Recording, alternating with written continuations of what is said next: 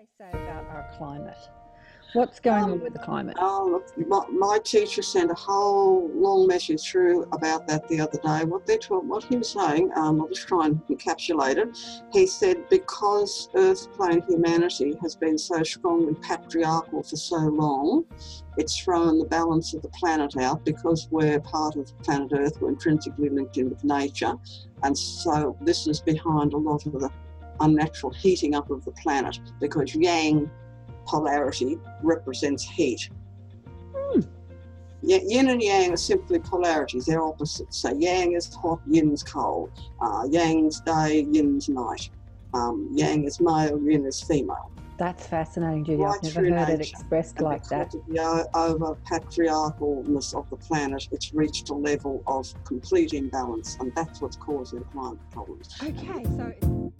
You got to accentuate the positive. Wow, I feel good. A little bit of feel good goes a long way.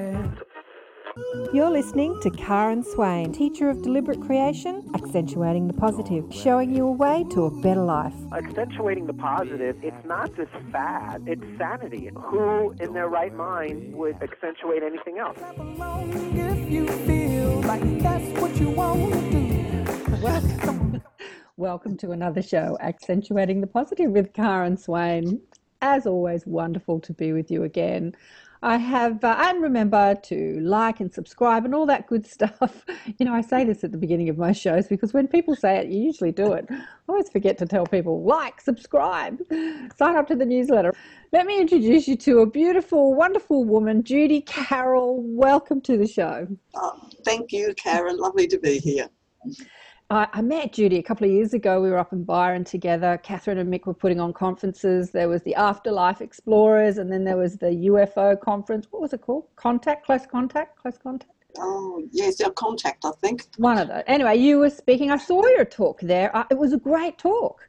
And yeah. I think that as you were coming down the stairs, I sort of stopped you and I said, I loved what you have to say. I have to put you on the show. So it's taken a few years, but we're here now. Here we are. We've actually met up again. taken a few years. But listen, Judy sent me her bio. It's a long bio, but I love it. I think that it's great. It's really going to um, explain what we're going to talk about today. So I'm going to read the whole thing. So here we go. Judy Carroll was born in Queensland, Australia. Her family background is from Creole, South America, South American slash Spanish. English and Romani Gypsy. This is wonderful. I love this. She left school to pursue a career as a professional flamenco dancer, following in the footsteps of her grandmother, who was a dancer and clairvoyant medium in the Romani tradition. Judy feels that this background has helped her to assimilate the encounters she had with the grey ETs since her early childhood. 60 years of these ongoing and at the time fully conscious encounters has given her a deep insight into the phenomena which is happening to many thousands of people across the world. And being born into a Romani family, she also uh, gives her insight into being different amongst fellow humans, and it, it, which is the effect. It has an effect on the psyche. A full awakening and contact with ETs came in 1983 at the age of 30 with a daytime encounter during which several greys appeared to her in full daylight and she recognized them as family. She was given a massive download of information and advised uh, regarding the mission being carried out on Earth the part that she was to play in it, and further studies she needed to do in order to undertake this role to the best of her ability. The visitors advised her to meditate, to facilitate easier telepathic communication, to study Tai Chi and natural healing. So, Judy did eight years of training in meditation development groups where she learned channeling, automatic writing, and six years of training in Reiki to master level. Judy has been a qualified Tai Chi and Qigong instructor for over 30 years. In 1995, another encounter at a sacred site occurred in the UK where a long needle with a crystal on the end was inserted into your brow chakra point. The purpose of this was another major download of in- information where she was asked by her ET family to write a book on ET Earth human contact, but from the ET perspective. She fulfilled this mission when uh, A Human by Day, Zeta by Night was published. The book Human by Day, Zeta by Night was published in 2011. In 2000, Judy was led to find a final piece to another book when Helena, is it Helena? Helene. Helene, Helene, Helene. Kay contacted her asking for assistance for her family who was going through an intense and frightening at the time paranormal experiences. This activity turned out to be genuine extraterrestrial contact aimed specifically at the two children of the family, during which a second grey teacher made his presence known through Helene's daughter. This connection led both women to understand their deep connection, and they co authored the book The Zeta Message. Not long after these books were released in 2011, Judy attended a meeting on an ET ship that involved a discussion on the past and present situation on Earth, including the hijacking of the planet many millennia ago. In light of this, a third book was suggested to cover the ET history of Earth, the hijacking and of the planet by a rebel force and the subsequent manipulation of scriptural accounts of events that took place in the distant past. The book is The Extraterrestrial Presence on Earth. Lessons in histories, uh, details are given of how this subtle manipulation of human minds continues to this day. Judy's full comprehension that she was the blended soul surfaced at around this time, which allowed her to be consciously aware of both her human and zeta aspects. You can find Judy's website. You can find Judy at her website, which is ufograyinfo.com. Yes. That's the end of the show. We can go now. so, so that outlines your story, and uh, it's quite an amazing story. Let's hear it from your perspective. Uh, what was the first? So it said here at 83 at the age of 30. Let's go into this daylight encounter. What happened? Yes, um, it was very interesting. Up until that time, I was aware of having contact with non human beings. But in Australia at that time, nobody had heard of Greys. There was no things here like Roswell event in America, you know, so no one was familiar with this sort of thing at all. Um, and I was brought up in a family, they were a very open family spiritually, but they weren't into ETs. I mean, we just never, never discussed that thing. It wasn't part of our world. But I was aware of these beings who were around me, um, and even from the age of 15, I had a few experiences, and I had got into the habit of calling on one of them, who I thought of as a devic being, because Ah. as I say, I knew he wasn't human. So this Right. is how I thought of him. Um, and I got into the habit of calling on him for help, and I was very aware of him being around me. But on this particular day in 1983, I was married by then and living on acreage with my husband and all our animals. And my husband's family were visiting for the day. And in the afternoon, I started feeling a little bit off, like I was coming down with the flu. And I excused myself to go upstairs to a quiet bedroom back the house and lie down. And I became aware of this paralysis feeling through my body, which I had had before. But on this occasion, it was a little bit different because there was this loud, roaring, buzzing sound in my head um, to such a point it was giving me a headache. So I lay down on the bed and I was actually feeling quite scared. And I was aware of starting to go into another state. And the next thing I became aware of was about three of like beings standing beside the bed. I mean, I didn't think of them as greys back then because I'd never heard of greys, didn't know what they were supposed to look like, but I could see they weren't human, and, and now I realise they were greys. Anyway, they began communicating with me, and they were so physically real. They were blocking out light coming in, in through the window. This was mid afternoon, and they were blocking out light coming in through the window. And we had a long conversation. And during this conversation, they actually joked with me. They said, "Oh, it's it's you, you've been hiding yourself out here long enough, out on, on the acreage property. Time for you to get back to work." I of, "What? What? What work? What are you talking about?" So they started explaining to me about my blended soul, that this was a role that I'd chosen, like a pre birth choice coming into this life, um, and that my job was to be like an ambassador between them and Earth humans. And ha- having a, a blended soul, I was able to have conscious experiences from both sides. So I'm consciously aware of being an Earth human, but after this experience, I also became consciously aware of working up on the ship as a grey. And I've had a few interesting experiences up there in that role. So, anyway, they explained all this to me and they told me that I needed to learn to meditate.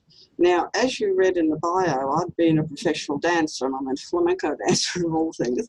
Um, so, in one way, this is good because there's um, in flamenco, when you're dancing, you go into sort of a trance state if it's being done Mm. properly. Mm. And um, the, the term they use in Spanish is duende, which means like spirit. You go into this slightly altered state, but at the same time, you've got to stay physically aware because, you know, the footwork and the guitar is playing and playing castanets. So it's almost like right from that early age, I was trained in left and right brain operation, carrying out two things like left and right brain at the same time.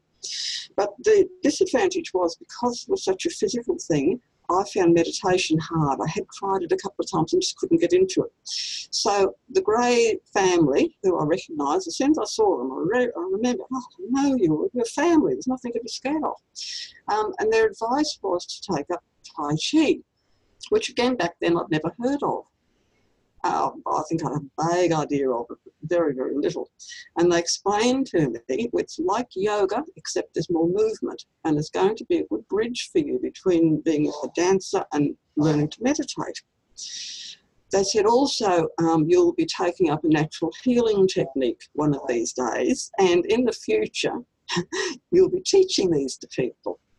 So, of course, again, I started to panic a bit because I had no idea of any of this they were talking about. Oh, how can I teach? I don't even know what it is. They said to me, you need to move from the acreage, you need to come back into the city so you, you know, you're close to people and, you know, can access classes. So, over the next three years, it took about three years for all this to sort of come through in my mind and, and weird opportunities and coincidences arose in that we did end up moving back to the city, which we had no intention of doing.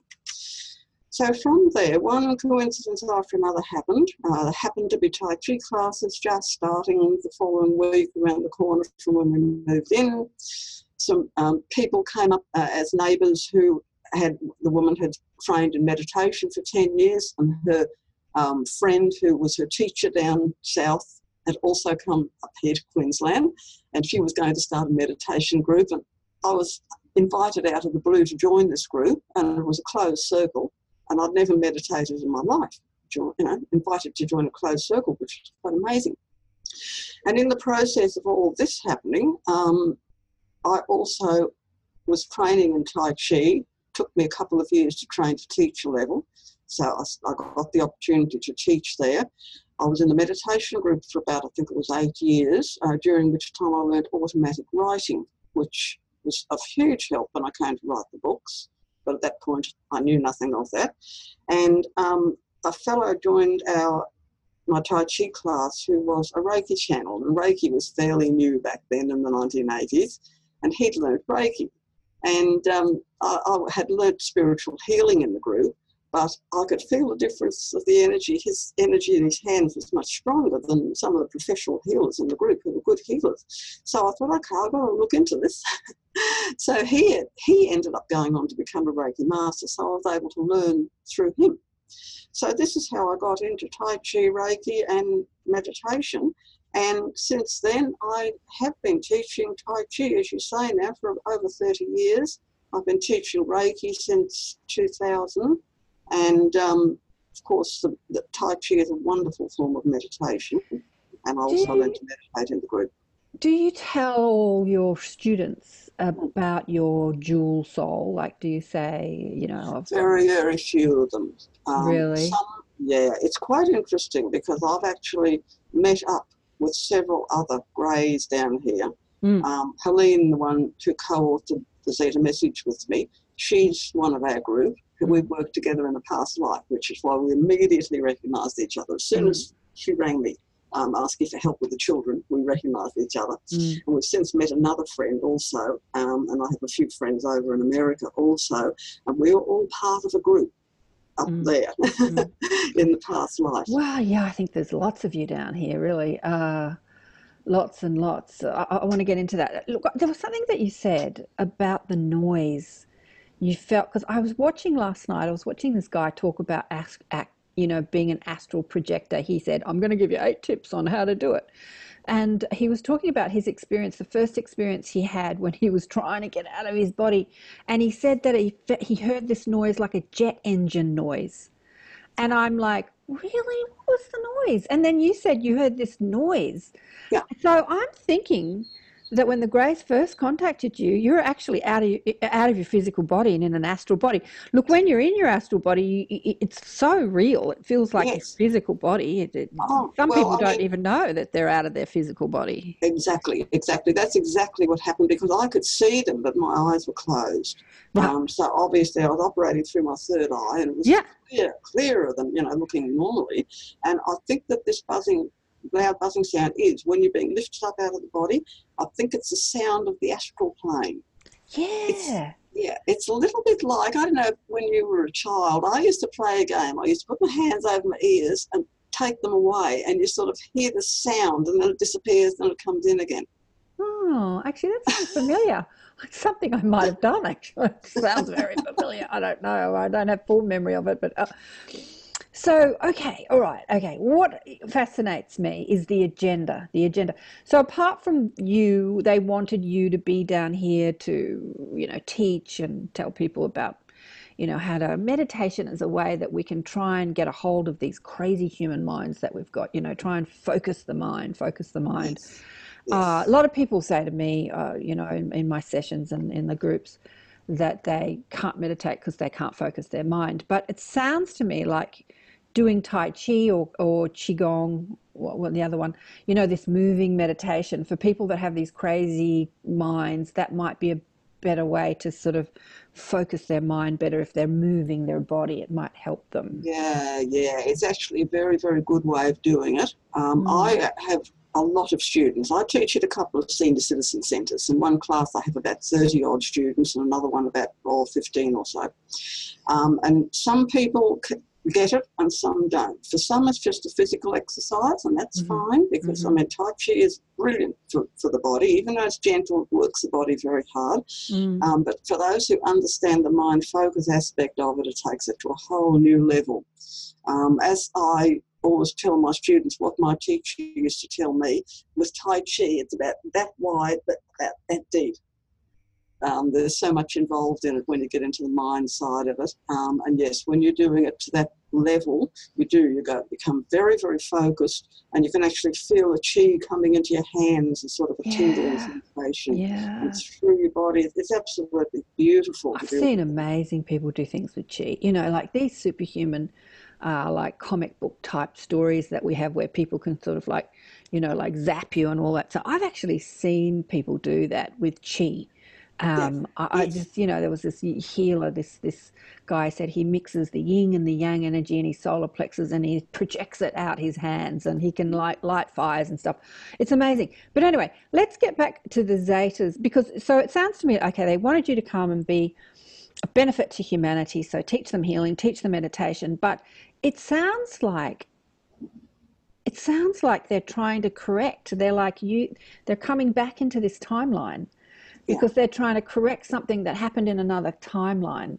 Something about this this part that you said about the um, uh, what was it? The subtle manipulation of humans, Yeah, the hijacking of the planet. the hijacking. Can, can you go into that a bit more? What's that all about?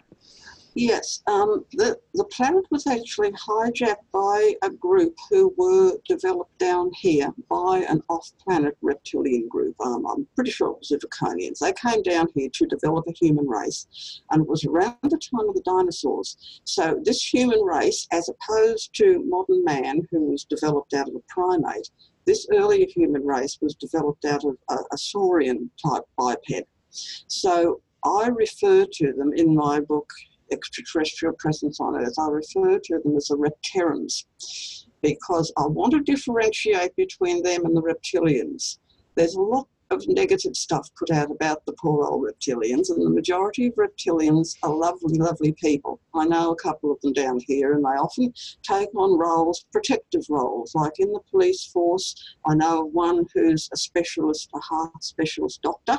They're very, very much into healing. So I like to differentiate between the good the goodies and the reptarians who actually developed as an early Earth human race down here, some of whom really did fall off the track as, as most cultures have done at some stage. You know, we've all we've all been there, done that. Um, and well, well, the thing about contrast is that what I find interesting in the human perspective, the human collective, is that humans like go, oh, bad, terrible, oh, terrible, terrible, let's fight against it. But yet, as a soul, we come to a polarized, contrasting planet like Earth to experience contrast. So Oh, then we get here and we say, oh, it's so terrible, it's so terrible. But the thing is that, you know, this, this uh, negative timeline or negative stream of consciousness or whatever you want to call it, yeah, you know, it serves a purpose yes, in creating contrast so that souls that don't have contrast can come and have it. So they had their they they serve their purpose. Yeah. exactly. I mean, how can you know good if you if you don't experience bad? I mean, that's the bottom line. Exactly. Yeah. hmm Yeah, exactly, exactly. So Um, anyway, go on. So this Yeah. these reptarians, how do you say? rep, repterrans, Rep- you know, terror, terror, T double R is terra, So terra reptilian Earth, the who- Oh, so the reptilians born on Earth. Yeah. Okay. Yeah. Yeah. Yeah. So what was their agenda? Why are they nasty, nasty? well, basically, what they did, they were the ones who went on to create modern man, but they were created as a slave race, um, which wasn't the way things were supposed to go. Um, I mean, when you when you're in the creative business, you create a race and then you allow them to evolve, which is you know the correct way to do in creating humans. But they didn't. They decided to take over, take control. They wanted to control the planet, and so they held back um, the development of humans or I should say they interfered with the development of humans because there were other ETs also at the time assisting in this project. And the Reptarian group is spoken of as, as um, uh, Lucifer appearing in, you know, in the Garden of Eden, um, interfering with Adam and Eve. That's, that's a biblical analogy for it. Um, they actually interfered with the developing DNA of modern man. And so what's happened, it's stopped modern man from evolving to higher levels. One of the grey teachers once described it that it's like the universe is a river, a fast flowing river, and planet Earth has been sort of washed to the side into a stagnant pool, and people can't move past this. And it's because of this hijacking that happened all those many millions of years ago that has Hmm. stopped mankind from moving on.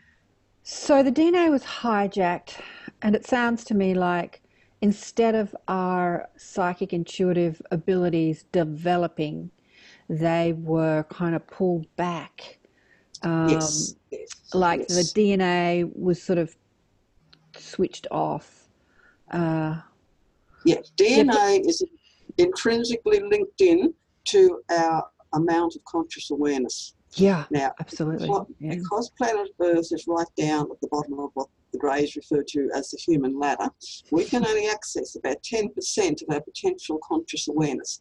Whereas those ones right up the top, that say, for example, we think of as angels, they're able to access 100% conscious awareness. Mhm. Now, the DNA is intrinsically linked into that.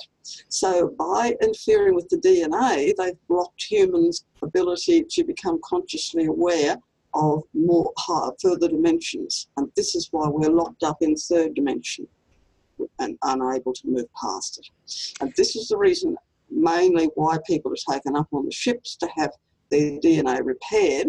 And this is the reason why many people who have ET contact find themselves becoming more sensitive psychically, more environmentally sensitive, etc., etc., because their DNA is being upgra- upgraded.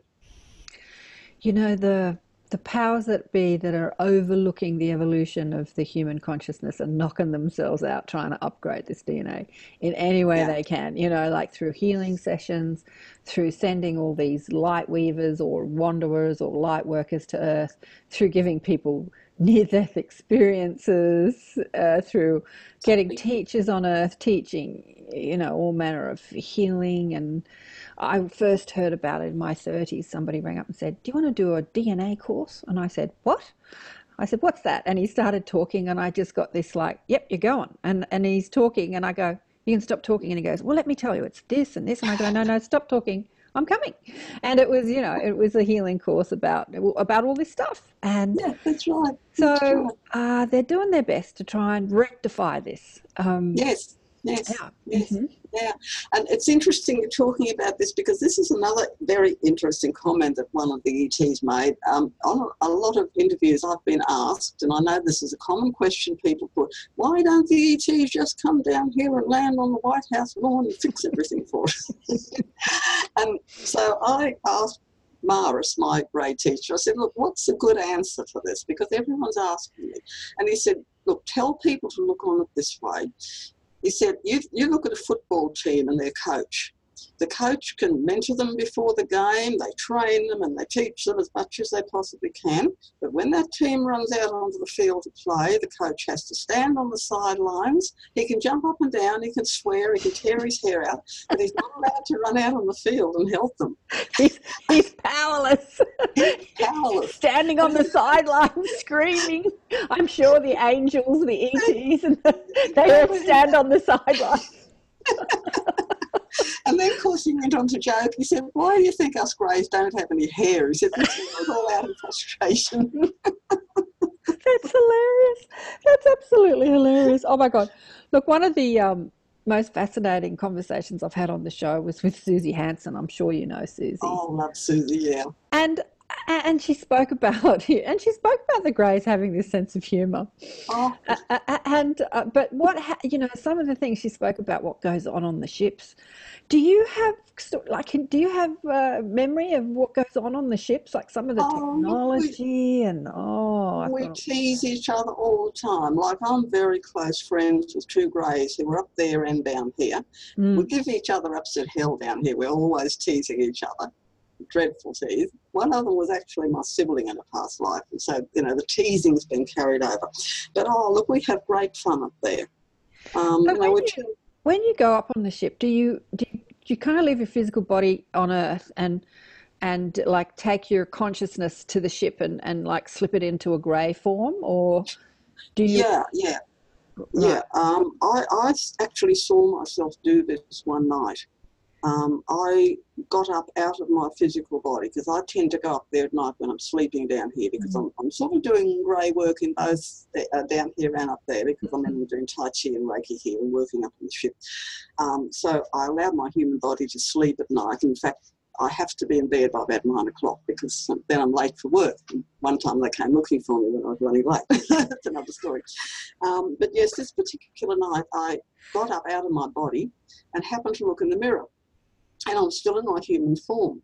And I don't know, have you ever left your body and looked down at your human form? I haven't, Judy. It's an endless frustration. I've had plenty of out of body projections, uh, but I'm always doing something. I'm always off, you know, doing something. I've never had the experience of looking back at my sleeping body. Anyway, Yeah, well, my advice is don't.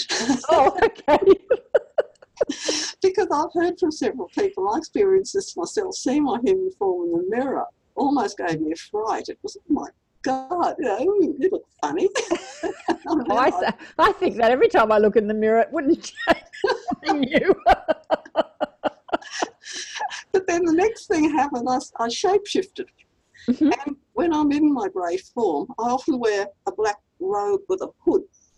And I could see my grey face inside this black hood. hmm And my my first reaction was, oh, that's why people get scared when they see me. That does look a bit weird. Mhm. And then my second reaction, oh, he has a grey face. Oh, phew, that looks better.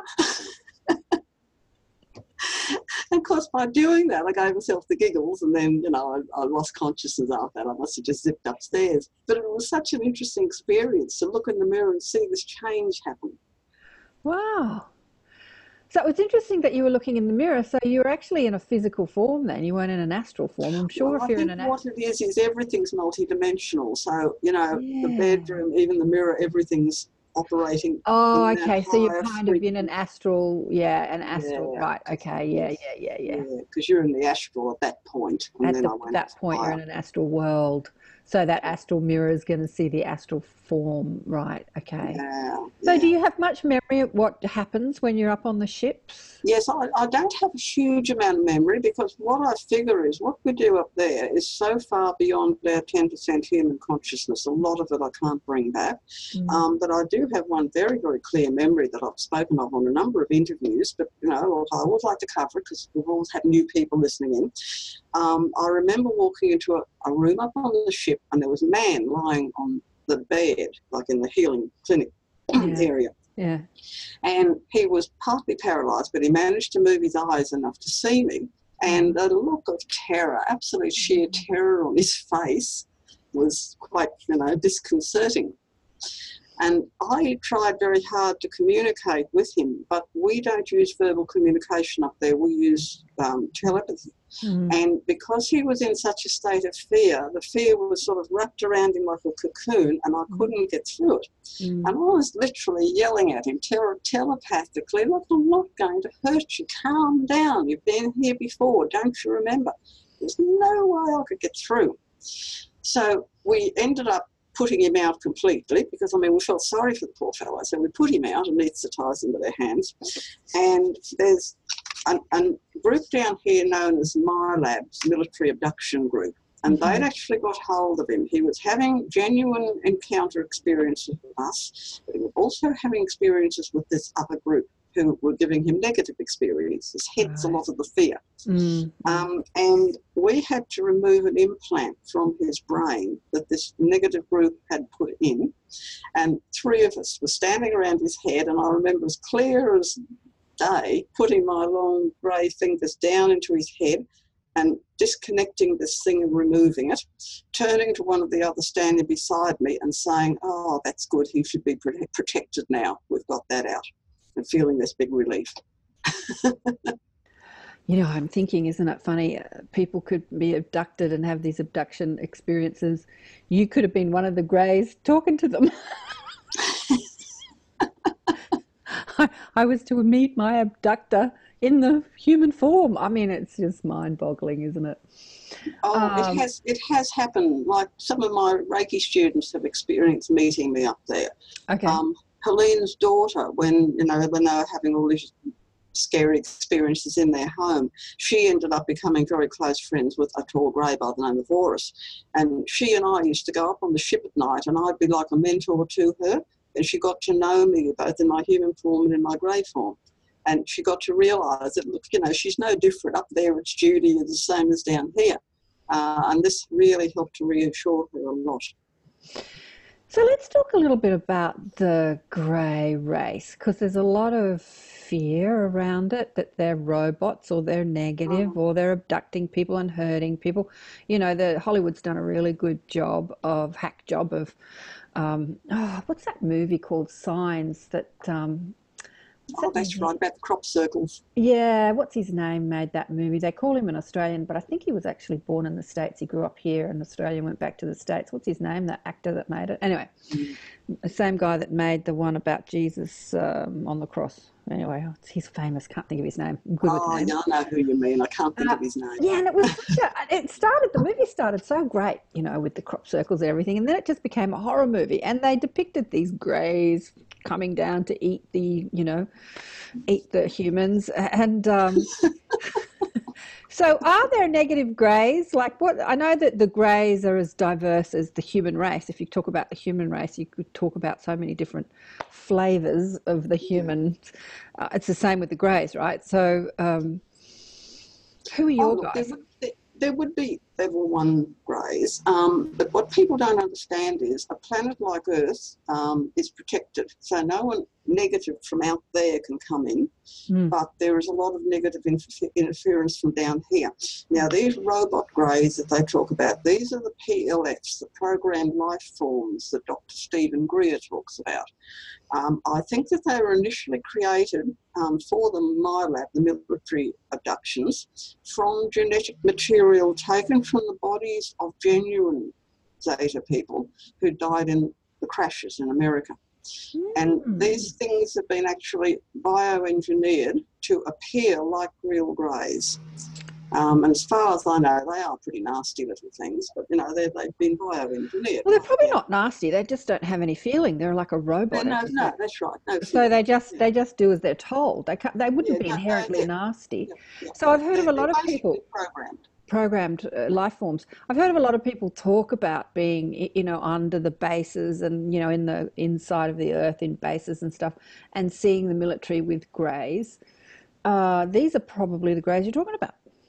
Yeah, yeah. They're probably these. What Yeah. did you call them? Programmed life forms. What Yeah, what did you call them? programmed life forms, PLS. PLS. Um, they also use holographic imagery in their in their abductions as well. Again, of greys, but they're not real greys. A classic example of this was in the Bud Hopkins book Witnessed. I was speaking about this on an interview a couple of weeks ago, and I couldn't think of the name of the book. It was Witnessed. When I think it was called the Brooklyn Bridge um, incident, where a lot of people driving across the Brooklyn Bridge actually witnessed a woman being floated out of the window of an apartment, surrounded by a couple of greys, and taken up in a ship. This was Wow. actually, yes, it was actually a holographic image that was generated from down here, part of the trickery of the whole thing. Oh, Um, he also, uh, Bud Hopkins in his book, also talks about the abduction of the Secretary General of the United Nations, Xavier Perez de Cuellar, I think his name was, um, that he was abducted by negative greys and threatened uh, that he'd be killed because he was trying to organise a um, meeting of heads of state who were going to talk positively about contact. Now, again, that was a fake abduction to cause fear and it's all coming from down here. So, what do they say at this point about the uh, progress of humanity moving towards a more enlightened, broader perspective, a more like the DNA awakening? What what do they Yeah. say now? Like, how are we doing? Yeah, look, it is happening. I know people get very impatient about the whole thing, but it is happening slowly. Uh-huh. Uh, all the negative stuff gets put across by the media. When I talk about the negative group down here, you know, we're talking about the media and all the government authorities and church authorities, but people are starting to rebel against all this stuff. Um, starting, you can really see, and all this stuff with the um, paedophilia and the priesthood, um, banks, banking organisations laundering money, it's all starting to come up to the surface Mm, um, paedophilia in Hollywood, all this is coming out slowly. So Mhm. people are starting to wake up. mm. Um, you've also got to look at the surveys done by the Free Organisation. Have you heard of that? Mm. Yeah. Foundation for Research into Extra, Extraterrestrial Encounters. Mm. Um, the patron was the late Dr. Edgar Mitchell, the sixth man to walk on the moon. Now, they've run a wonderful series of surveys, about four of them. I've done all of them. And they've found that the majority of ET contact is very, very positive. Mm. And they've also found the spiritual growth that people are undergoing who have been taken up by genuine ETs. Mm. Mm. Um, Mary Rodwell also talks about apparently scientists are actually finding that there's a third strand of DNA being developed in some of the star children. Oh, yeah, absolutely. This is what we were talking about in the, you know, 20, 25 years ago when I was doing this healing course. Uh, reactivating that third strand of DNA, or what scientists have called the shadow DNA, which they thought they initially thought when they saw it that it was just a mistake in the apparatus that they were looking at it through, Yeah. uh, the equipment, and then they kept appearing, and they were like, well, they couldn't understand it, so they just said, oh, it does nothing. But they found this shadow DNA, this I don't know, we were talking about the 12 strand DNA. I think it's like at the, currently we have a two strand DNA. Apparently there's like, we can go up to 12 strands. Ah, you know, DNA is multidimensional. yeah, Multi, Absolutely. At least 12 strands. At least 12 strands. Yeah. At least 12 strands. And yeah, all about the, um, you know, what we were doing in this healing course is we were talking to spirit guides and dead people and looking inside people's bodies and going up and, to, you know, contacting our higher selves. And, you know, we were flying all over the universe. It was great. I was in my early 30s and we were just like, woohoo. Anyway, it was fabulous. Sounds like fun. I remember listening to uh, the woman who was bringing through the course and just saying, Oh my God, this is what Jesus did. And I wasn't religious at all, but it just came to me that oh, he knew about all this stuff. You know, it wasn't any big deal to him. He just, he had an expanded consciousness and expanded awareness. And um, exactly. Yeah, these miracle healings I've done as I've done miracle healings like he did, just Yes. simply because I've expanded my awareness. So it's all possible. And uh, all right, what other questions do I want to ask you about the Greys? I'm fascinated about what happens up on those ships. Really, it just um, what's the environment like up there? Very, very clinical. Mm. Very clean and clinical. A lot of people have described them, um, and it's exactly what you know as they talk about. Suzy T- Hansen talks about it in her books. Um, I don't know if you remember, she was actually taken into the um, like the living area for the crew on one of the grey Mm. ships, and she described it, and she described it exactly the way I see it. Very, Actually, very. I didn't talk to her about that. I, I probably Oh, heard her talk on other shows, but just tell us what you saw. The living Yeah. area. What what what's their living environment like? Yeah, well, I can basically quote her because it's exactly the same. Mm. Um, it's a maze of little sort of tunnels and corridors with arched openings, and it's all very, very white and pure and clean. There's Mm. an actual light comes out of the wall as you walk along, and it's got a moulded look to it. Now, ever since I was a child, I've always been fascinated with the architecture of the Greek islands, and I've mentioned this to another, a few other greys down here, and they all say the same thing. It reminds us of home the little Yeah. archways and the little narrow pathways, and each person has their own room. Um, and the shelf beds, Suzy talks about the shelf beds in her books, but I, I experienced them many, many years ago. Um, It's very minimalist, isn't it? In that Yeah, empty, very minimalist, yes. bare, Yes. bare, completely bare. quite a Ah. Zen lifestyle, Very zen. Yeah, they're not Very into zen. trinkets. very Zen. not, not into homewares. Uh, Yeah. yeah, uh, yeah, very zen. Mm. Um, no, well, I've seen it. I, I, I, I've had said this on the show a couple of times, but during the fires uh, and all the animals dying, you know, um, I was in the shower one day and I was um, just resting, letting the water just fall over me, and I had this image of this beautiful ship, like this ship, and That's right. I was talking to who was I talking to? Oh, Penny Kelly. Yeah, and Penny was saying she saw a ship that was jeweled, and I had to say that this vision I had of this ship, um, and now I understand that when I get these visions, I'm just connecting with an, a multidimensional aspect of myself that's out of my body because I can't actually say I'm left my body because I'm in the shower Yeah. and I'm in my body, but I'm connecting with a part of me that's not in the body, and Yes, and yes. seeing this ship, it just was stunningly beautiful. And that was my like, oh, how beautiful is this ship? And then I was taken inside, and it was exactly like you described. It was this white, look looks plastic, but it's not plastic. You know, it's not cement. I don't even want to know what it is, but it's white and it's lit and it's smooth. Yeah, I saw it. Was that when they were cuddling the, the animals? Yeah, and I saw all these greys cuddling the animals.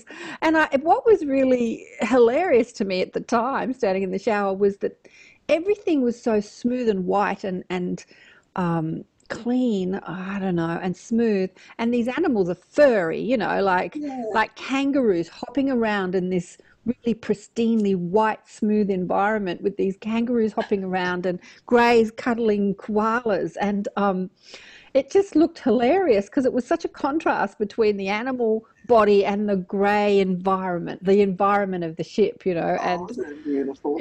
yeah. And Oh, there wasn't millions of them. I got the impression that they were just preserving the DNA.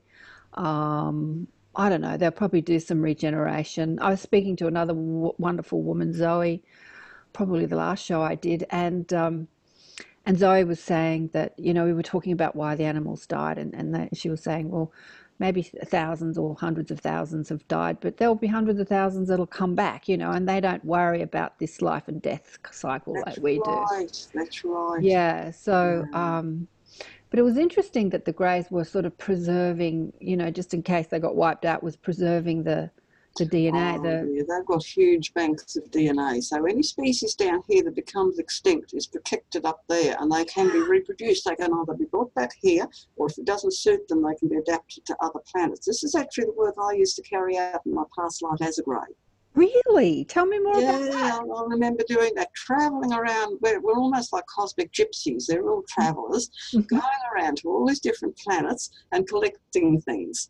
Um, and we would always contact the um, the soul element of an animal or plant or whatever before taking them. We wouldn't just take them. We'd ask their permission, um, you know, if they wanted to be part of the project, and um, taking them back to our home planet and creating environments so that we could observe them. And then, if they needed to be settled on another planet, we would work with them to readapt them to be able to do this. Wow. Absolutely fascinating. Fascinating. It's fascinating. You know, I, I've had Garnet Schulhauser. Do you know Garnet Schulhauser? He is a, um, oh, I've had him on the show six times. So he was a corporate lawyer.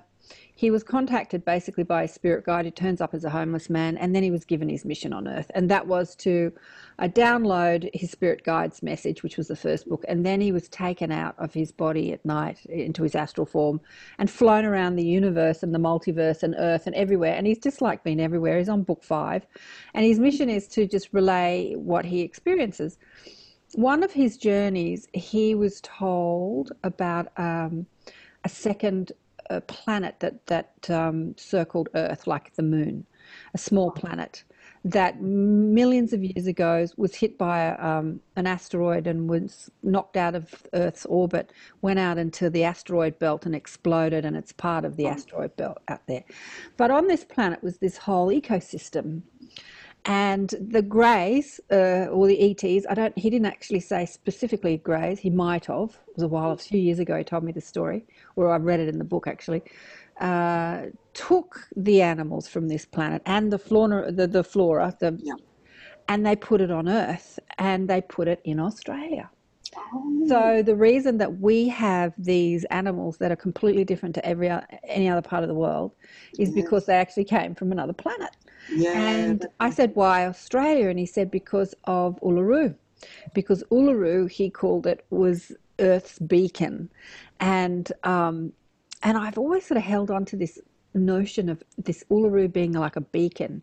And Yeah. to me, it felt like a heartbeat of Earth so that the animals felt at home on this planet. yes. All these marsupials that we have, and yeah, um, that's right. they come from this this other planet, uh, and uh, it just I had never heard anybody else say this, uh, only Garnet, but uh, it was just fascinating to me, and um, that that had happened all those millions of years ago, and it would explain why we have these unbelievably different animals to any other part of the world. Yes, Yeah, yes, yes. don't yes. find them anywhere else. Yeah, Yeah, yeah, yeah. That makes huge sense. doesn't it? Yeah. And then I found out through an Indigenous person online that that the uh, Uluru is actually a part of the Pleiades that was yes, kind of- have a very strong. that was put into Earth. It was like somebody said to me online. It was like the sperm to the egg that was Earth, and it sort of seeded life. Yeah. So uh, yeah, so yeah, fascinating. Mm. yeah, yeah, yeah, yeah. Yes, because I know a lot of the Indigenous people here do feel a strong link to the Pleiades. Yeah, definitely. Yeah.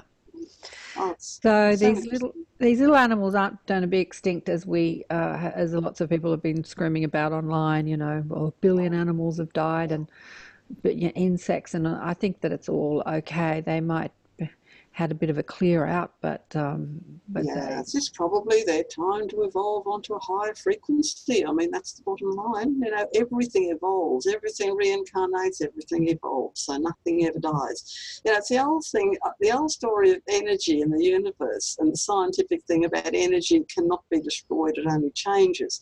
Now, the whole universe is energy. That's the bottom line. Yeah. So nothing in the universe is ever destroyed, it only changes. just changes form yeah so the fires have been a big change of form for many for many. Uh, somebody was saying that their parents place burnt down and um, but they were these these unbelievable hoarders. They could never get anything organized. And i was thinking it's a bit of a cosmic joke isn't it? When you think about throwing stuff out and you never do and you just accumulate more stuff and then in one minute poof it's all gone Oh my God.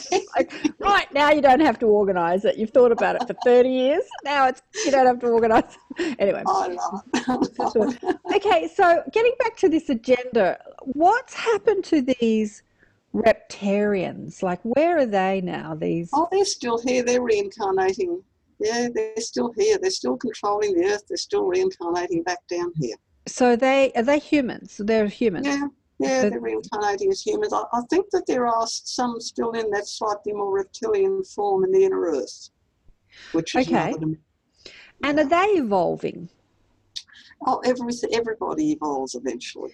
Are they evolving? I was listening to this young man talk about the law of one who's coming on the show, actually. Uh, lovely young man who's a spiritual teacher, and he's out there and he's so clear. And when I see these young people coming through, there's quite a few of them, there's a lot of them. I've just Yeah. seen a few of them who are so clear, they're so tapped in, turned on, tuned in, and they're out there teaching. I, I- feel like there's hope for planet Earth when I see these wonderful young teachers come through. Anyway, he's got he's got big knowledge on the law of one, which are the books I've never read. And I thought, oh, he can come on and talk about it, and he can enlighten all of us. And he talked about the evolution of the positive path, and then there's an evolution of a negative path. So it sounds like these repterrans have just evolved along a negative timeline. Yeah. Um, but he said when you hit sixth density, you can't evolve past that in a negative form. You have to return back to love or back Yeah. to the source. That's right. That's right. Um, but we're way before, you know, sixth density, like we're in third density, so we're nowhere near. But are these repterrans still evolving along a negative path, or what? Some of them are. Some are starting to um, come onto the side of the goodies. but yeah, there was some, some. Shifting gears. All negativity comes out of fear. Fear is the opposite of love. hmm and, uh, and love is the is a positive path, fear is a negative path. Um, and uh, some of them actually still feed off fear, which is why they're trying to keep humanity in fear. It strengthens them. But uh, our work down here is to try and shift humans past fear, help them Mm. understand that everything is as it should be. Um, and uh, this is this is where we're at at the moment. And Yeah. by cut, by choosing love over fear, and this is this whole Armageddon thing. It's an inner war. It's not an outer religious war. It's an inner war between love and fear. And by overcoming the fear with love, automatically brings protection down for you. And this is what people need to understand for the future, because as quantum quantum physics is proving, we create our own reality through the way we think. So if you want a positive future, you've got to learn to move past the fear and think in loving, positive terms. Fear. And that's the bottom Ah. line. You know, I was sharing with you personally that uh, we had to postpone this uh, conversation because my daughter had a bit of a incident, Mm. a bit of a, you know, physical incident. And I think, and I can understand this because it's happened to me too. We, there's so much fear that we're injected with around health, isn't there? Yes, yes. Uh, look, I've been a spiritual hippie of most of my life, and uh, when I did all these healing courses and I realized that I have control of my health, I really didn't buy into any of the allopathic conditioning. Yeah. Except for one day I was on the couch a few years back now, and I had this dreadful pain, like this really sharp, sharp, sharp pain, which I thought I was going to die. And it was in that moment that I thought, oh, maybe I should, maybe, maybe I should go and get tested. And I did, and I was completely clear. And then I asked my mum, and it was probably like I was passing a gallbladder stone or a kidney stone or something. You know, I, I, at the time when you're in pain, you don't think to ask, what's happening? You're just like in pain. And so I've just watched this happen with my daughter. She's had this episode and then she's fine, but the fear about what could go wrong. So she's gone through the whole allopathic system. She's gone to the doctor. They've sent her to the emergency. She spent all day in an emergency hospital waiting, waiting, waiting, only to go and be admitted, more waiting, and then a million tests, and then they still don't know. Like Yeah, I was yeah, telling you, Yeah, I we telling can't find anything wrong. and then this lovely young doctor, he was lovely. We were joking with the young doctor, and he's going, Well, we could do more tests, and we could do this test, and we could do that test, and we could do this test. And I'm like, What does your gut say? and then I said to him, I see there's a lot of angels around you. And he looked at me like I was completely crazy. He Oh, kind of went, beautiful. and I said, how lovely. I work with a lot of angels. He's like, Oh my God, there's a crazy woman. My daughter was so embarrassed. I said, I love shocking people like that. Oh, that lovely? Me too. when you know that you're the creator of your reality, even when you experience something like a, a seizure or you know intense pain, you don't have to buy into that fear that we're so conditioned with when it comes to our That's right. That's Yeah. right. Yeah. Because 99.9% of the time it's the fear that's causing it. It's not actually something physically wrong. Exactly. And if it is something physically wrong, then by changing your way of thinking, you can often overcome it anyway. Exactly. Look, there was some ray of hope in this whole incident, in that the questions he was asking her, apart from all the physical questions, he was asking her, had she been going through some stress? And you know, in my books, that's that's the thing that causes everything. You know, it's the it's the fear, it's the stress. She's been through the fires, she's been through a whole lot of other stuff you know, and uh, the allopathic system doesn't understand how our emotions and our thoughts affect us, and that you can Exactly. have an episode when this stress builds up, and you just and all you need to do is calm down anyway. Just calm down, relax, chill out, and it'll all be fine. Yeah. Yeah. Yeah. As we teach in our Reiki seminars, every illness and everything that happens, like negative happening to the body, begins in the energy system, caused by a block or something in the energy. Um, and so, you know, if you can reach it at that level before it becomes a physical symptom, that's the whole key to all these types of healing. which obviously the Greys know about. I mean, uh, what's it like? You know, do they get sick? What's their healing like? What happens? Yeah, so, some of the some of the ones who aren't on a real high level can, but they do understand. I mean, they're all from, from higher levels than here. Um, so yes, they understand very much about creating their own um, reality.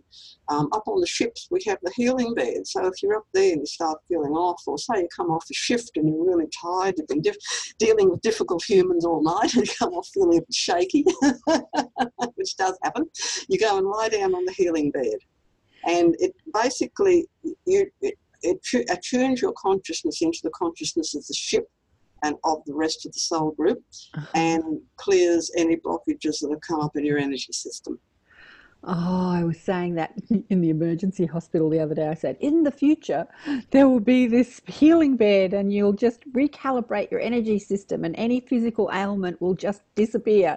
And they're looking at me going, uh huh. And I'm like, yeah. remember suzy talking about that in a book and i think she said that if you come off a difficult shift you either go along and get something to eat or you go and lie on the healing bed. The healing bed. Just recalibrate your energy. yeah She started to talk about, and maybe you have an understanding of this, the the hive mind, the not the right word, the collective consciousness of the ship. Like you said, on the healing bed, you plug into the energy of the ship because the Yeah. ship is conscious. Yeah. And she talked about this area of the ship where it's like this mind that everyone is connected to. Yeah. Do you want to speak a bit about that? Yes, yes. It's like a group soul, and the ship hmm. is part of it. Um, The greys are very, very closely linked. Da- Down here, when people are putting them down, they talk about, oh, they're a hive mind and there's no free will. Now, that's not right.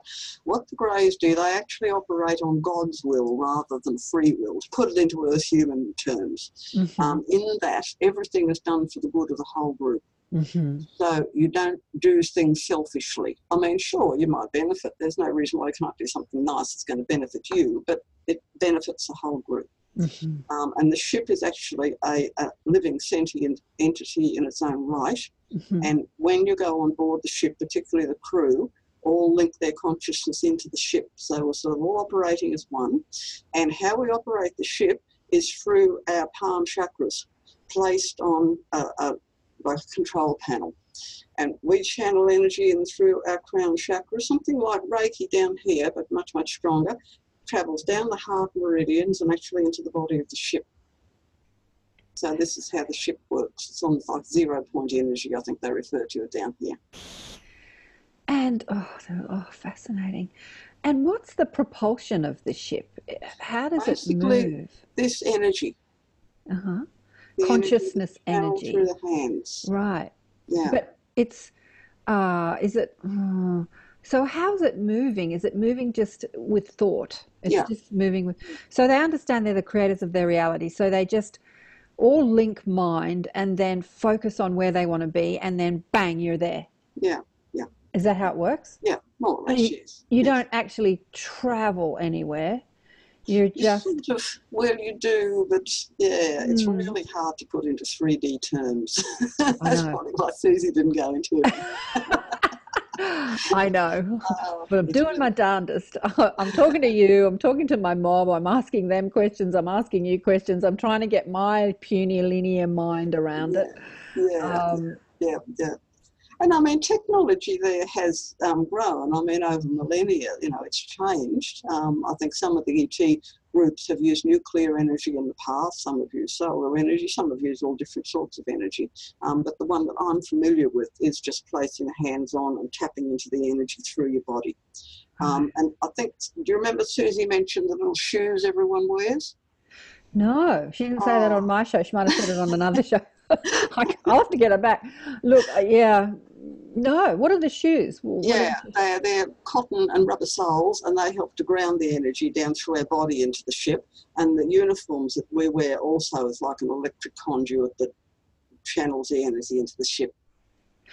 So what happens if you don't have the shoes on? We wouldn't be as effective.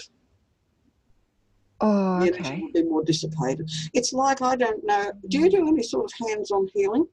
Well, I used to. I don't Yeah. so okay, much in anymore. Reiki. When Well, I do, I do with the daughter. that's exactly what I was doing the other day. So I've got to say, yes, I still do it. Yep. When we do hands-on healing in Reiki, we hold our fingers together like that. You don't hold your hands out like that because if you do, the energy can dissipate through the fingers. Right. Another thing that um, one of the great teachers taught us in Reiki, which I had confirmed in a really weird way a few weeks or months later, you hold your hand like that. The Greys call that the peace sign, and it's like a portal for the energy. That's it. Yeah. And where you can on the body, you hold your hands in that position because again, it's a Hmm. portal for the energy and pulls us through stronger. Now that's really interesting because I tell you what, pretty much in every interview I do, I find you don't see my hands, but I find myself sitting here like this, right? Yep. And you'll see Bashar does that. He holds it over his solar plexus. Yes. I don't hold it over my solar plexus. I hold it further down and where my hands over rest. chakra. Yes. Yeah, and I asked him. I had uh, Darryl on the show years ago, and I said to him, because the mudras just happened spontaneously. I used to do the, like the Buddha mudra. Every Yeah, time I sat yeah. to meditate, I would do this, and then Yeah. my mudras changed to this. I would just naturally go into this form, and I said, "Why am I doing that?" And he said, "You're concentrating the energy. You're kind of focusing the energy." And I went, Ah, fascinating. And then he said something that shocked him and me because after he said it, I saw the shock on his face because he wasn't channeling at the time. Yeah. He said, It'll change. And then he went, Why'd I say that? and I thought, Well, okay, it'll change. It hasn't changed yet. But I sit here with that mudra, that that that same Yeah. shape, that that shape. Yeah, it's interesting. Yeah, yeah, Mm. Um, yes, we were told or taught to hold it on our sacral chakra because, of course, sacral chakra is, you know, the cauldron. It's the seat of the, the key energy or chi energy. Right. So yeah. that's where I hold it. I hold it over my sacral. Yeah, and not Yeah. my solar plexus as Bashar does. But then I'm not channeling it, you know, per se when I'm I'm talking to people. yeah. I he do- might hold it over his solar plexus. Yeah, he does. to do with the Because he always has his hands up higher. Yeah. Yes, because in Reiki we, we try and hold it on whatever chakra we're working on. We try and hold that position. Mm. Yeah. Oh, fascinating. What other tips have they given? What other what else would they like to tell oh, us look, they taught us a whole wonderful aura cleanse. Okay, let's let's oh, talk about that. this is 13 step aura cleanse. We've actually Oh, got it on YouTube. Okay, it's on YouTube. I know your channel's fabulous. I have to tell people to go to your YouTube channel.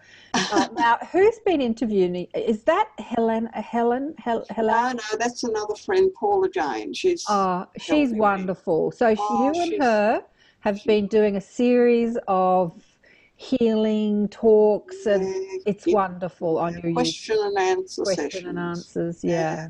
Paul has actually studied religion very deeply. She went to the local Catholic university and earned her THL degree, her uh, theology degree, and she. But she's very, very open. She's interested in all this stuff. Absolutely fascinated. Um, so she's a real got a very sharp mind. So she comes up with all these amazing questions. So we thought, okay, we'll do this series. We'll call it Just Love because I mean that's the bottom line. It's all just love that we're putting up on YouTube. And that's Yeah. their channel that I sent to you. Oh, And the last Yeah. one I put up, which I think was episode, no, the next one I've got to put up, episode 19. I'm going to um, put the uh, YouTube link down the bottom, so if people want to link in, they can. And, um, you know, do the aura cleanse.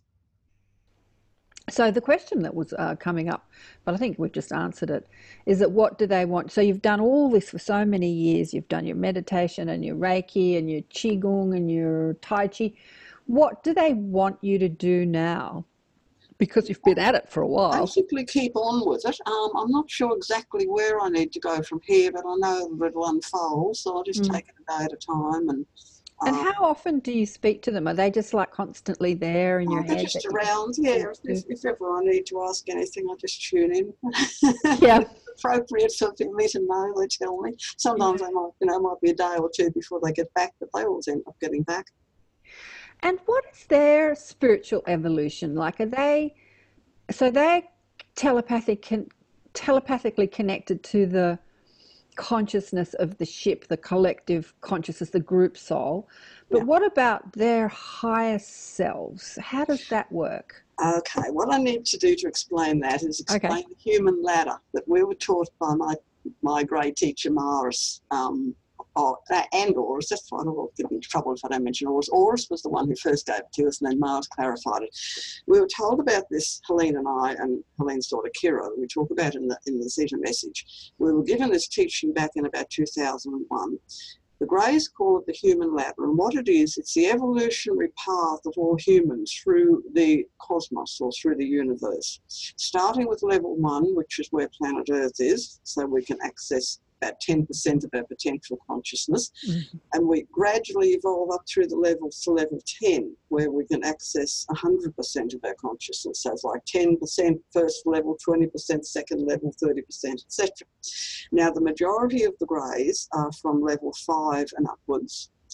They're not mammalian humans, they're insectoid humans, um, but they're also very closely linked in with the nature spirit kingdom, the elementals Hmm.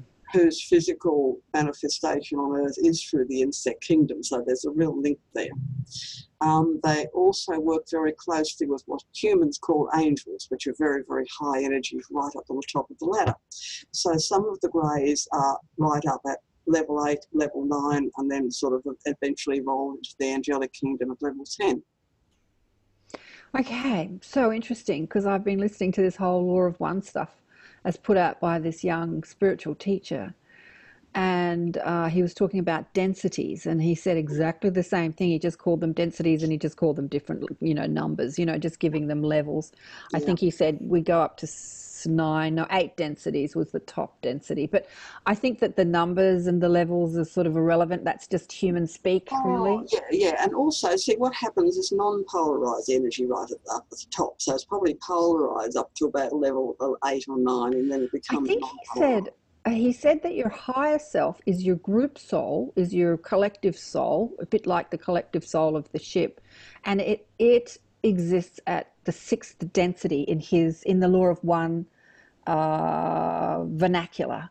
So that might be level. It might be a different level, same information, but a different level in the way that you you know in the vernacular that you've been given, in the in the way it's been explained to you. But Yeah, yeah. so that your higher self is the group soul. So you'd have to be a group soul because imagine if you're grey, human, Yeah. past life, future life. Yes. You know, like there's there's a lot of us. Look, it's, it's all one. This is the key to it. It's all one. And Yeah. this is one of the things he said. He said, we, ma- we are manifesting a life on all levels of the human ladder, all in the now.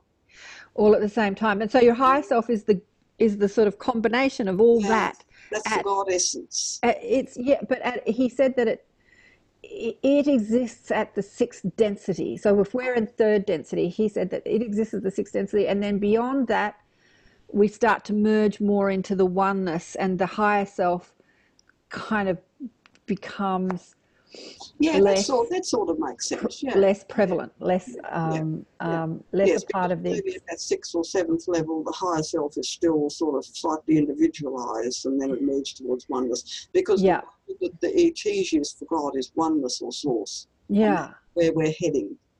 Okay, so back to that question about their higher self. Is that group soul that they all connect into in the ship? Is that their higher self?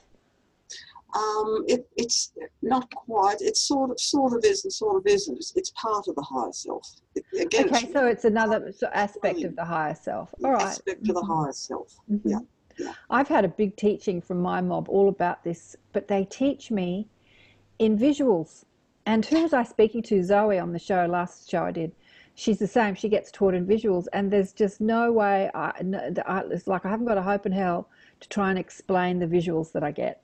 Like I can see it, and it perfectly makes sense, but it's 3D. It's in color. I'm inside it. It's like it's, showing me everything and it's, it's and, but I could you know to get on YouTube and try and tell people what I was it'd be almost impossible Same thing happened with us with the crop circle, uh, the, uh, the um, um, human ladder, because and Okay. leads to a crop circle. Um, yeah, the human ladder, because I wanted to illustrate it in the Zeta message book, right and both Kira, Helene's daughter, and I were both trying to draw it from a description. And we just could not get it down on paper. So we No. jokingly put a thought out how about giving us a crop circle to illustrate it? And God love them, they did. oh can you point us in that direction what's the crop Yeah, it's, circle it's on the cover of the Zeta message. oh it's on the cover of the Zeta yeah, the. Milk Hill crop circle from 2001. 30th Okay. August, I think it was, 2001. Well one of the most fascinating things I ever saw was when I first saw the Thrive movie you know years ago Mm, and you know that movie Thrive yeah. What on Earth Will It Take? Uh, Foster Gamble, he's actually putting out the sequel to it, which is coming out this year. Anyway, that's so in that movie, he turns crop circles through uh, computer, you know, graphics. He turns them into a 3D thing, Yes. and it's just uh, like you see the crop circle in the 3D thing, and you see energy systems and vortexes, and and you go, oh, but yeah, Yeah. that if I could get some sort of computer graphic person to kind of get in my head and see what I see and put it, it would be beautiful. Someone will do it one day. Someone will do Yeah, it. look, it'll, it'll be done one of these days. It'll be done one of these days. That'd be lovely if once you get it in your head, if you could project it onto paper, wouldn't it? I wouldn't that be great? like a photographic image. just go. I know, I know. But I, um, it was a while ago. They showed me how all the souls, group souls, like all the progression. Uh, it was sort of like a big sun in the middle, and then all these these aspects coming off, and then on each arm were different levels of the of your experience. The end level being human, and then your astral level, and then another level, and and so just in this one form, we have all these multiple levels, Yeah, and then that's just one life. yes. Um, but it was just like this sun, and it was moving, and it was oh, it was amazing. And it sounds like the human ladder. Yeah, I'm sure it was the human ladder. I'll have to go and I'll put the crop circle up on the YouTube so people can see the Yeah. image um, of that crop circle. Yeah, yeah, because it's 3D. Because I could never understand it when they first gave it to us. That human ladder has 10 levels, but the crop circle only has six spirals. Right. It's because it's 3D. There are deeper levels as well. And Yeah. I, I didn't know this until I was writing um, E.T. Presence on Earth, and they gave me more information then for that book to explain it. Okay. So, uh, another question that I've sort of skipped over, I had in my mind before. A lot of people wonder about the abductions by okay so there's a few things that happen. There's the MILAB abductions and then as you say you know you've got those um, grey looking um, what do you call them again? Um, The PLFs. the PLFs Yes. and and so they seem to be more negative. But then there are a lot of um, uh, contact that are the seen as abductions where people are terrified just because they're in their puny linear minds human minds and they're like it's nothing that they've ever been uh, Penny Kelly was talking about her ET experiences, and she was up on a ship, and she had experienced for years the fear. And Mm. one day she said that she had sort of mastered the human experience, and she was feeling really cocky. And then she was taken, but she had maintained that sort of like, "I've got this, I've got this," and she had it as she was having this abduction experience, and um, and she said she was with a whole group of humans that were all going, "Ah, ah." And she's going, "Oh, you fools, calm down!" But she couldn't calm them. She couldn't calm them down. Gee, we could use her up there. Um, why is this happening? Are these people like you just all dual souls? Or like, what's going on with the so-called abductions? A lot, uh, most of them, I think, are actually um, humans who are ready to have an upgrade, to have their DNA fixed up. That's what the majority of them are. And the ones down here, like Suzy and myself and a few others who are dual souls, we're here to help them because we've got a foot in both camps. Right. Um, like I, I can't remember what Suzy said in her book, but I know as a child I went through a lot of fear until I came to understand. So Okay. I can understand it. I've got empathy with people who are going through fear, Yeah. um, Yeah. and I think that's helped me to bridge the gap between the two. Yeah. So I would never say to someone, "Oh, don't be stupid," because I understand. Yes, it is scary. And, and it actually Yeah. has a physiological effect on the body. Like, even after I got used to them and, and was fine with it, on one night I went down the back in my astral form, and my teacher was standing at the bottom of the stairs, and he's a tall grey mantid. And he was actually in his mantid form this particular night. And I stood in front of him, and he was towering over me. He was very, very tall, and I felt this clutch of fear. hmm And then all of a sudden, it was like we merged, and it was okay. But just the sight of this being, I have never Yeah. heard that tall grey mantid. So when you say he's a tall grey, so he can shapeshift, he can appear as a grey or a mantid, well, the man, or mantids are part of the greys because they're insectoid. When I use the term grey, I, right, I'm just talking about all the insectoids as the whole opposed to insectoid. mammalian humans or whatever. Uh-huh. Um, so yeah, they're they're greys as well. Um, some of them are like more. So you were you were looking at this giant prey mantis looking being. Mm. Um, what do they look like? So they don't look like prey mantises that we have here on Earth. They don't look like giant insects. They're more They've got those- humanoid, right? Right, yeah, um, it depends. Sometimes they show themselves as human. He does sometimes. Oh, well, not Hmm. human, but I mean grey, typical grey, you know, the long face and the big slanted eyes. But on this particular occasion, he was showing himself very mantid looking with those huge eyes and the little triangular face going down the sort of a beak thing. Yep. I think he was just sort of mainly showing me, hey, you know, look, this is a form I take sometimes, don't be scared. Um, of course, I panicked a bit. was it like ten foot tall? Like, Yeah, about yeah, about that, about nine foot, I think it was. and what do their bodies look like? Are they? Very, very thin. Some some of them have a, like a chitinous sort of insectoid on the outside of the body. The ones that I know have like a, almost, they feel like dolphins to touch. It's Hmm, sort of rubbery. softish, rubbery. Yeah. Um, the hands feel completely human. They're not freezing cold. They're not hot.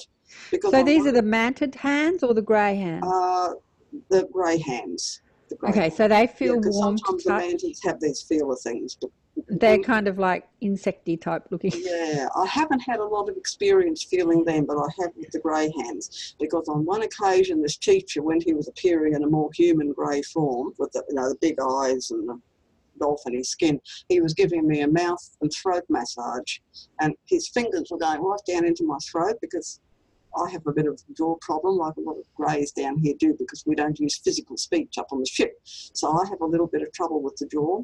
I haven't got the ability to open my, my mouth like a normal human, and I haven't even got the same number of teeth that a normal human has. Um, and he, he was wanting me to speak out more, so he was giving me a mouth massage, and these long, long, long fingers going right down inside my throat. and yet it wasn't uncomfortable. I wasn't choking or anything, um, but they felt just like normal human fingers, except you were pressing really hard. Right. Look, I remember talking to Sherry Wilde a few years back about her Oh, Sherry. experiences. Isn't she great? Such a great speaker. Uh, and what what fascinated me about Sherry was that for so many years she was in denial. For so Yes, many years, yes. like the the the the strength of the human mind when it when it wants to believe something uh, that is not true, you know, like and um, and one of the things that cracked me up was her her guy Dar, she calls him as Yeah, Dar, Ray. that's right, Dar. Um, she was doing a screaming. "Ah, ah, ah," She was ab- abducted and carrying on, and he goes, "You do this every time. When are you going to stop?" like every time they took her up, she would do the fear thing, The scream thing. the screaming and the yelling. He was like, God, you know, I get they get that we have this forgetfulness, which is endlessly Yeah. frustrating for people who know that we have the forgetfulness and still have the forgetfulness, even though we know it. Yeah. Um, so they must be patient to a, you know, patient to a, an extent. But then I suspect after thousands maybe of experiences, and then she's still doing that. anyway, ah! All you could do up there is just knock them out. That's all you could do. yeah, like an animal that's panicking, and then you just sedate it. I know we're like them. We're like the animals to them, aren't we? Oh. And you feel so sorry for a person who's in a state like that. You know, their their their body goes into like a physiological shock. You know, and you think, oh God, are they going to have a heart attack or something? Yeah, yeah. And who was it to Dennis, uh, Denise Lynn? Oh, I got her name right. No, Lynn. Oh gosh, I've gone. Uh, do you know who I'm talking about? She wrote a book called From Fear to Love. Yeah. Denise Lynn, Dennis Lynn. Oh gosh, I've, I've anyway. She said that she was doing the fear too, and then one day she said I had a bit of a um, like she flung her arms out because they didn't sedate her. They, I think there was like one time where the, she was calm, and so they the more calm she was, the less sedated she was. And then she had a bit of a fright. She flung her arm out and she hit one of the greys, and it went flying across the room. Oh, no. and she felt so sorry. and she said, He was so soft. When I hit him, he was so soft. And um, she felt so sorry for him. But I think that her heart, she had this real heart opening at that point and realized that these are, you know, benevolent beings and she had nothing to be fearful of. And uh, at that point, I think that that was her awakening into that understanding that it was all good. And then they stopped sedating her, and she would cruise around the ship and chat to them, and they would take her on, um, you know, tours of the ship and show her things. And But she lost her fear, and meantime, the grey she had probably become terrified of humans after that. well, let me ask you about that, Judy. Do, do greys have the ability to be fearful? Because I, I don't think they have the range of emotion that we have, do they? The emotions are deeper. Um, there is a race of greys who originated on Earth that Bashar talks about, who were ant people. And yes, they do have trouble with their emotions. And the other greys, you know, the off planet greys, are trying to help them. They're trying to balance them, bring their emotion back, and calm Earth human emotions down. So that's why there's this hybrid program going on. But the off planet greys, yes, they do, but because they're insectoid, they haven't got the musculature in their faces to be able to express emotion. Um, Okay. emotion is an energy, but they Yeah. can't physically express, Express it. On a deeper level, yeah, they feel it just. They feel it. Do they Mm. have the? Because I've heard that you know here on Earth we have this variety, this huge range of emotion. Therefore, we can experience this depth of depression, uh, where a lot of higher evolved um, societies don't have that same range. So they can get upset, but they don't really go into that whole depth. No, no, they don't experience the real low emotions, but they experience higher The emotions. higher ones, yeah. Yeah, I, I'm aware of this. When I'm working through my grade form, that the level of non, like unconditional love is just beyond words. Yeah. It's just absolutely beautiful. Total unconditional love, compassion, patience, and all.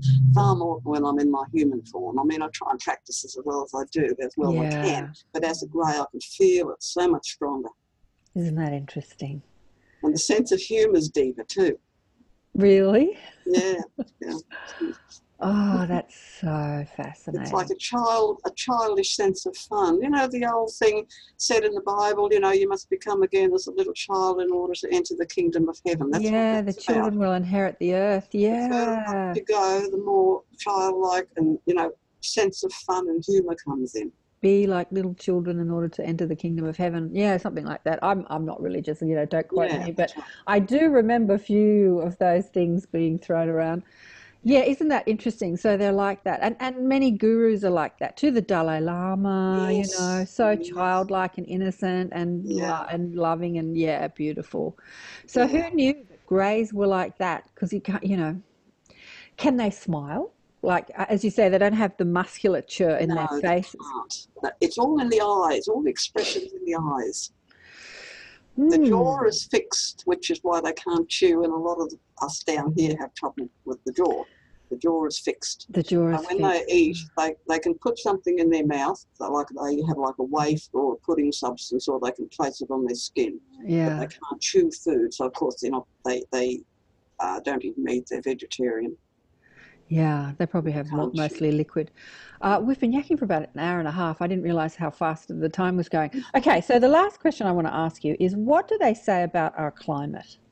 What's going on Um, with the climate? Oh, look, my, my teacher sent a whole long message through about that the other day. What they what he was saying, um, I'll just try and encapsulate it. He said because Earth plane humanity has been so strongly patriarchal for so long, it's thrown the balance of the planet out because we're part of planet Earth. We're intrinsically linked in with nature, and so this is behind a lot of the unnatural heating up of the planet because Yang polarity represents heat. Y- Yin and yang are simply polarities, they're opposites. So yang is hot, yin's cold. Uh, yang's day, yin's night. Um, yang is male, yin is female. That's fascinating, Judy. right I've never heard it expressed And like that. the over patriarchalness of the planet, it's reached a level of complete imbalance, and that's what's causing climate problems. Okay, so it's why we're having cold winters as well, because planet Earth itself is trying to bring it back into balance. just trying to balance. Yeah. Yeah. I was listening to someone sent me a Kryon channeled message, and he said that what we call climate change will be known as climate cycles, that we're going to experience in the next few years some of the hottest and coldest weather patterns we've ever seen on Earth since we've been recording the weather. Yeah. Um, until she rebalances. But obviously, this balance that Gaia is going through is intrinsically linked to our consciousness, because how could it not be? Yes. Uh, so, in that respect, we are affecting climate change, but it's not as most of the people think through the carbon emissions. I mean, they're they're playing a part, but they're not the Not the the whole. whole picture. Yeah, No, it's just just one of the consciousness. So this patriarchal consciousness is heating up the planet. I have never heard it put like that. That's amazing. We actually put that message up on the YouTube um, clips, the Just Love YouTube clips. Ah, there you go. Yeah, I can't remember which one it was, but there's a little little um, ex- explanation of each one. So the best way to combat climate change, or no, let me rephrase that. The best way to help the climate shift, Balance. the climate balance, the climate cycles, Yeah. is to be more loving, more feminine, more empathic, more Yes. intuitive, more feminine. Yes, yes, and and teach as many people as you can to be more heart-centered, empathic, intuitive, feminine, mothering type energy. Yes, it's just to yes. spread that feminine energy across the planet. yes. Yeah, more, more nurturing and compassion nurturing, rather than warmongering and, and Mhm. aggression. And that's the best way to combat climate change. Oh, Yep. that's a fabulous message. I love that. That's just the best. Yeah, very excited when he gave it to us too. Well, I'm doing well because I worry, you know, as I put plastic in the bin and I go, oh, the plastic, the plastic. The ETs have said to me that they have the uh, technology to eliminate all the pollution on Earth like that. Yeah, yeah. And um, they're not going to do it because, like you say, they're on the sidelines cheering us on. They say, you can do it, you can do it. We'll show you how, but you can do it. It's not up to Yeah. us to do it. It's up to us to guide you guys to do it. exactly, Um, exactly. so that makes me feel a little better when I see all the plastic crap everywhere. But at the same time, I still worry about all that plastic and pollution and stuff like that. But uh, I'm doing my darndest to help climate change by being loving and feminine spreading that energy. trying to recycle and things. Uh, Oh, that's such a beautiful. Any last messages from our ET family before we say goodbye? I'll just put something down. I'll just find it because I can never remember things. Um, yeah, I used to do a series of book um, um, signings around the different bookshops many, many years ago, and people used to say, "Look, you know, what's the message that the ETs want, you know, want to have put across?" And Yep. I'd try and go into this long explanation. And one day when I got home, I said, "Look, you know, come on, help me, just sum it up for me." And what it was they said. To sum up what they've taught us, to understand our universe in terms of oneness, to understand our universe in terms of energy, and to understand ourselves in terms of oneness and energy, thus enabling us to choose love over fear. There you go. In a nutshell, In a nutshell. choose love over fear. So next time you get fearful because you get some diagnosis from the doctor, go, no worries, mate. I can sort this out. Yeah, she'll be right, mate. You'll be right, mate. I can sort this. I am the creator of my reality. I choose love over fear yes. with an Australian accent. Oh, darling one, thank you so much for chatting with me. It's been Oh, it's been an absolute pleasure, Karen. Lovely. I really enjoyed it. Thank you so much. Well, that was a lot of fun with Judy. Oh, that was fascinating. I, I, I, I was fascinated the whole time I had that conversation with Judy. Not that I'm never not fascinated, I'm always fascinated with everybody, but I have to say the climate change thing was the thing that really got me. In order to help climate change be more feminine, even if you're a guy, accentuate your feminine side. What's your femininity? It's your empathy, it's your nurturing, it's your intuitive psychic abilities, it's your ability to tune into frequency and energy. Yes, that too much patriarchal energy is raising the heat of the planet. I had never heard that before, but it makes perfect sense, isn't it? Yin and yang. If if masculine energy is a heat energy and feminine energy is a cool energy, wow, that's amazing. That's how we help climate change. Amazing, beautiful message. It was lovely to chat with Judy. Just beautiful. Just beautiful. And I look, it sounds like there's so much information in her books. We just hit the tip of the iceberg with some of it. But uh, I haven't actually read any of the books, so I just didn't get time to read them. I don't think she sent them to me actually, but I'm sure she would if I asked her. But uh, sounds like the if you're interested in, in um, understanding the grey connection on Earth and uh, the whole thing that we spoke about, the books sound amazing. So if you want to buy the books, I'll have the affiliate links to the Amazon on the website, karenswain.com slash Judy Carroll. And uh, you can get them there and you can contribute to the show by buying the books on our affiliate links. So, yeah, fascinating, fascinating.